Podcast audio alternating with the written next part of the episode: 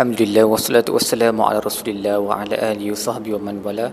Insya-Allah dalam episod kali ini kita akan membincangkan tadabbur bagi muka surat 525 surah Tur At-Tur ayat um, 32 sehingga ayat 49. Baik, ayat 32 Allah bertanya kepada kaum Quraisy am ta'muruhum ahlamuhum bihadza Adakah akal mereka yang menusuruh mereka keluarkan hujah-hujah yang merepek seperti yang mereka sebut sebelum ni?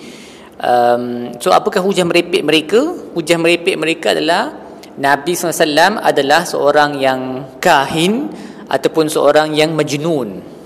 Sebab kahin ni, dia soothsayer ataupun fortune teller ni yang tilik nasib, tukang tilik nasib ni, mereka ni cerdik sebenarnya. Sebab tu mereka sebab tu orang boleh tertipu dengan kata-kata mereka. Manakala menjenun pula orang yang gila ni memang langsung tak ada kecerdikan lah dia akan perangai dia pun kita tengok pun kita kesian kat dia. Jadi macam mana mereka boleh tuduh Nabi dengan dua perkara yang opposite? Yang uh, tak mungkin orang tu ini ataupun itu. It has to be either one sahaja. Dia tak boleh tuduh je dengan dua-dua benda tersebut dia sebab tak masuk akal lah seorang tu boleh gila dan at the same time dia boleh uh, jadi kahin at the same time fortune teller. So ini, itu menunjukkan yang sebenarnya mereka ni yang tak ada akal. Dia the ones yang tak ada akal sebenarnya. Sebab hujah mereka tak koheren. Dia tak um, dia bercanggah dengan satu sama lain. Kemudian Allah bertanya lagi am yaquluna taqawwalahu? Mereka berkata adakah mereka berkata yang uh, Muhammad telah mencipta Quran ini? Jadi Allah challenge them falyaitu bihadithi mithlihi in kanu sadiqin kalau macam tu mereka kena bawakan kalam yang sama dengan yang mereka dakwa. Nabi SAW telah mencipta Al-Quran kan? Nabi adalah seorang Quraisy seperti mereka. Dan kalau mereka dakwa Nabi ni majnun ke kahin ke mereka ni jauh lagi hebat daripada Nabi sebab ada yang boleh menulis ada yang belajar dengan para ulama yang rahib-rahib Nabi tak belajar daripada para ulama rahib-rahib. Nabi tak reti membaca dan menulis. Nabi memang pandai berkata-kata macam uh, apa fasih dalam bahasa Arab. Tapi ad, ada di antara mereka yang jauh lagi hebat daripada Nabi. Memang pakar uh, pakar syair dan sebagainya. So kalau mereka dakwa yang Nabi cipta Quran ni mereka lagi lah boleh cipta Quran tu. Mereka boleh minta tolong bantuan satu sama lain untuk cipta Quran. Tapi mereka tak boleh buat. Maksudnya Quran ni bukan kerja manusia. Sebab mereka ni yang lagi hebat daripada Nabi dalam hal bahasa ni mereka tak mampu nak buat benda tu. Jadi macam mana mereka boleh tuduh Nabi telah mencipta Al-Quran when they themselves cannot do it? Sedangkan mereka lebih berupaya untuk buat benda tu. Lepas tu uh, kita datang kepada ayat-ayat tentang um, bagaimana orang boleh tak percaya kepada kewujudan Tuhan. So seluruh petikan ni uh, about half a page ni dia uh, dia punya nada dia intonasi dia tu very powerful eh. Dia Allah bertanya soalan demi soalan. Sebab tu setiap ayat itu bermula dengan am. Am ta'muruhum am yaqulun am khuliqu am khalaqu. Am am am. Adakah mereka adakah mereka? Sampailah kemuncak dia am lahum ilahun ghairullah adakah mereka mempunyai Tuhan selain daripada Allah? So dalam bahasa Arab dia, dia sangat indah ni. Very you can feel the the power rising and rising until the pinnacle. Sampai dia punya kemuncak tu dengan soalan yang terunggul sekali adakah mereka mempunyai Tuhan selain daripada Allah? So sebelum tu kita dah tengok ada beberapa soalan yang Allah bertanya kepada kaum Quraisy. Kemudian Allah tanya uh, beberapa soalan. Dan soalan-soalan ni dia mungkin tak khusus kepada kaum Quraisy tapi dia soalan kepada orang yang tak percaya tak percaya pada Tuhan. Atheist lah basically. Dan kalau kita baca al-Quran kita akan sedar yang Allah Subhanahu Taala jarang hampir tak ada langsung Allah berinteraksi dengan manusia uh, ataupun berhujah dengan manusia yang tak percaya pada Tuhan. Sebab manusia yang tak percaya pada Tuhan ni mereka tak layak diberi perhatian pun. Tuhan tak nak pun bagi perhatian ke orang tu. Sebab tu hujah-hujah dalam Quran dia banyak uh, menentang kepercayaan kaum Quraisy. Tapi kaum Quraisy percaya kepada Allah. Cuma mereka menyekutukan Tuhan. Tapi manusia yang tak percaya langsung kepada pencipta ni tak ada dalam Quran melainkan beberapa ayat yang ni je. To show uh, to, to, untuk mengajar kita juga orang Islam kita jangan membazir masa sangatlah nak berdebat dengan orang yang etis-etis ni yang tak percaya kepada Tuhan. Okey uh, sebab dia punya level bongkak tu terlalu tinggi. Dan dia memang langsung tak masuk akal lah. Satu, satu, salah satu daripada sebabnya adalah kerana mereka ni uh, terpengaruh dengan uh, media yang hype. Apa kata uh, maksud saya mereka um, exaggerate the importance of scientific discoveries. Ha, mereka kata teori evolusi menunjukkan bahawa molekul-molekul boleh tiba-tiba terbentuk dan wujudlah sel yang pertama. Sedangkan itu adalah dusta, dusta dan bohong. Sampai hari tak ada saintis yang boleh dia kekal misteri sampai hari ini macam mana sel pertama tu boleh wujud dan juga kebanyakan apa um, asas-asas teori evolusi Darwin pun dia dah goncang dah sekarang. Sebab saintis dah tak boleh nak jumpa contoh di mana teori evolusi yang Darwinian tu dia boleh menghasilkan bentuk-bentuk badan yang baru contohnya. Ini semua bohong media sahaja yang cuba uh, untuk pamerkan sedemikian. Sedangkan buktinya tak menunjukkan seperti itulah. Dan banyak saintis dah mula untuk uh, mempersoalkan sama ada teori evolusi Darwinian tu boleh betul-betul menghasilkan kepelbagaian dan kesempurnaan haiwan-haiwan tumbuh-tumbuhan ekosistem yang ada di sekeliling kita. Tapi benda tu tak diwarbarkan oleh media. Um, also dalam kalangan para saintis pun kalau mereka percaya ada masalah dengan teori tersebut mereka akan dilucutkan jawatan daripada universiti dan sebagainya. Contohnya sebab kumpulan saintis yang percaya kepada Darwinian evolution ni mereka sebenarnya sama teruk dengan orang yang fanatik agama sebab mereka berpegang pada teori evolusi Darwin tu macam ia adalah sebuah agama. Dan orang yang tak percaya kepada benda tu atas bukti-bukti yang kukuh mereka akan didiamkan dengan dilucutkan jawatan. So dalam ayat-ayat ni Allah sebut am khuliqu min ghairi syai'in. Adakah mereka dicipta tanpa sendiri? Were they created from nothing? Adakah mereka boleh jadi sendiri amhumul khaliqun? Adakah mereka mencipta diri mereka sendiri? Am khalaqas am khalaqus samawati wal ard? Bal la yuqinun. Ataupun adakah mereka yang mencipta langit-langit dan bumi?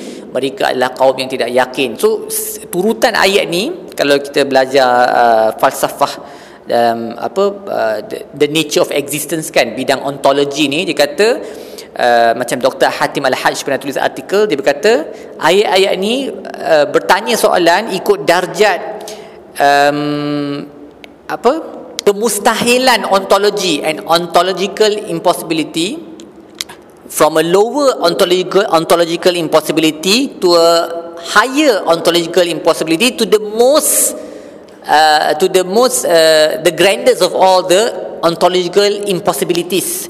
Uh, sebab Allah mula dengan bertanya adakah mereka telah terjadi secara sendiri? So itu mustahil berlaku.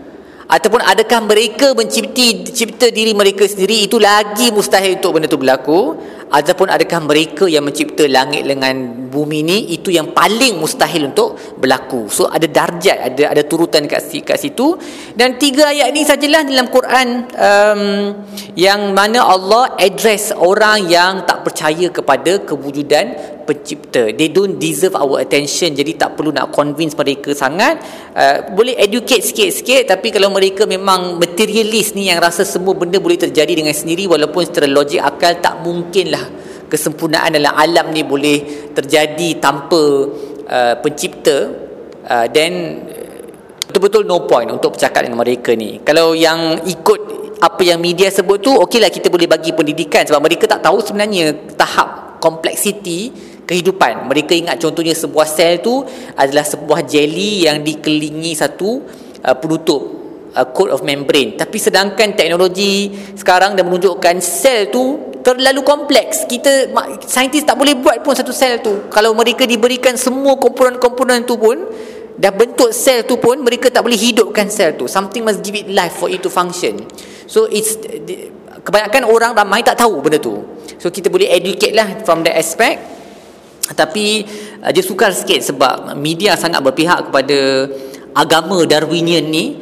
Uh, jadi kita kena uh, berusaha. Tapi at the same time untuk mereka yang hardcore atheist ni dan on top of that mereka rasa mereka pandai. Sebenarnya mereka yang paling bodoh sekali uh, pedulikanlah orang ni. Follow the methodology of the Quran. No need to give them so much of attention. Tak payah bagi banyak sangat perhatian kepada manusia yang bongkak seperti ini sehingga boleh menindakkan sang pencipta. Kewujudan sang pencipta iaitu Allah SWT Kemudian Allah sambung lagi dengan bertanya, adakah uh, yang ini untuk Quraisy lah amlahul amlahul banat walakumul banun, adakah kamu menyandarkan um, anak perempuan kepada Tuhan tapi kamu sendiri nak anak lelaki. Dan kita dah tengok kan sebelum ni dalam surah-surah sebelum ni bagaimana mereka berkata Allah ada anak-anak perempuan iaitu para malaikat. Tapi mereka sendiri tak nak anak perempuan. Mereka tak nak anak perempuan hidup-hidup mereka nak anak lelaki sahaja. Am tas'aluhum ajran fahum min maghramin musqalun. Adakah kamu wahai Muhammad minta upah daripada mereka untuk dakwah ni sampai mereka jadi miskin?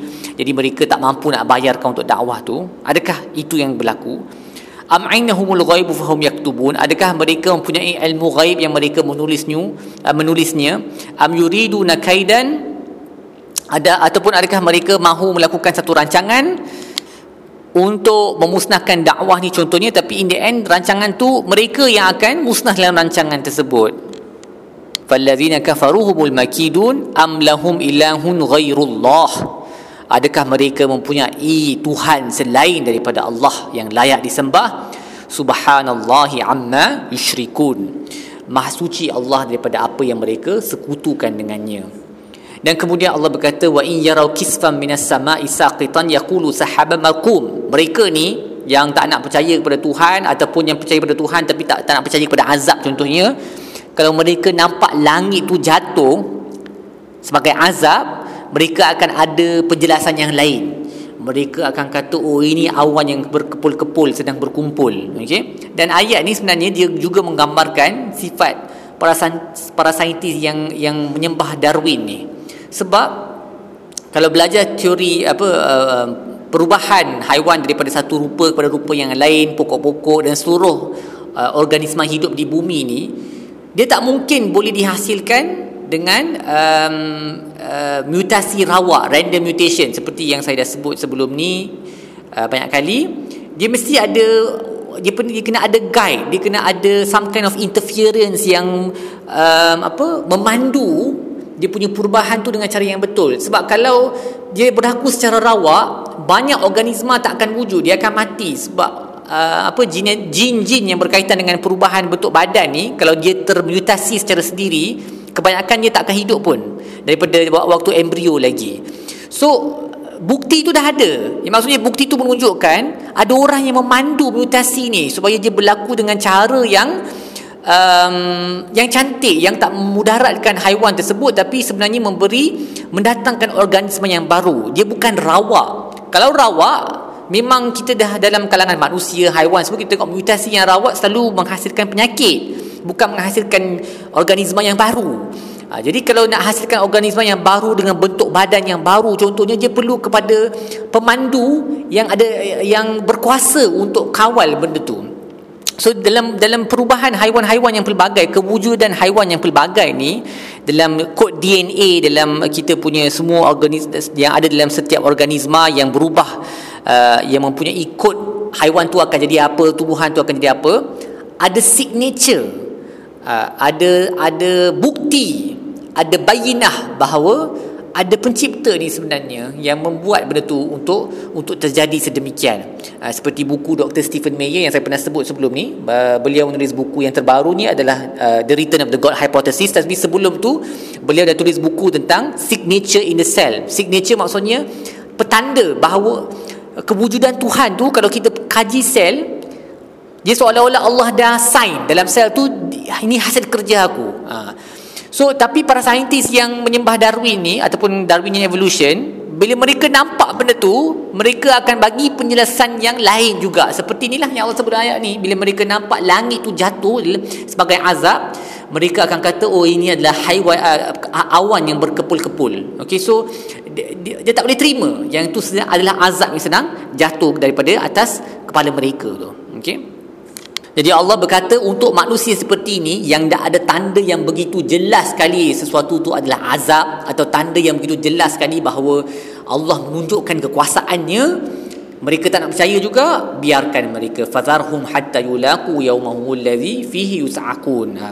biarkan mereka sampai mereka jumpa hari kiamat di mana mereka akan diazablah ha, pada hari tersebut apa-apa rancangan yang mereka nak buat pun tak ada apa manfaat dan mereka tidak akan dibantu. Walahum yunsarun um, dan kemudian Allah berkata kepada Nabi SAW di penghujung surah ini bersabarlah wasbil li hukmi rabbik bersabarlah atas ketentuan Tuhanmu fa innaka bi'ayunina engkau berada di bawah penjagaan kami wahai Muhammad. Dan untuk uh, seperti mana yang kita tengok banyak kali dalam Quran untuk menguatkan uh, jiwa Nabi untuk bersabar dia selalu akan disatukan dengan uh, arahan untuk bertasbih wasabbih bihamdi rabbika hina taqum. Bertasbihlah mengingat mengingati Allah ketika kamu bangkit daripada tidur. Wa minal laili fasabbih wa idbarun nujum. Dan daripada malam pun bertasbihlah kepadanya apabila bintang-bintang sudah pun terbenam. So uh, ulama berbeza pendapat tentang waktu yang disebut dalam ayat ini tapi uh, ada yang berkata ini merujuk pada solat subuh yang fardu dan juga solat subuh yang nawafil uh, so dia dekat dengan malam uh, tapi dah masuk fajar dah. So itu adalah waktu yang bagus untuk bertasbih untuk mendidik diri untuk menjadi semakin bersabar. Baik setakat itu sajalah tadabbur kita bagi muka surat ini. Insyaallah kita akan sambung episod-episod lain. Sallallahu alaihi wasallam Muhammad wa ala alihi wasallam alhamdulillah rabbil alamin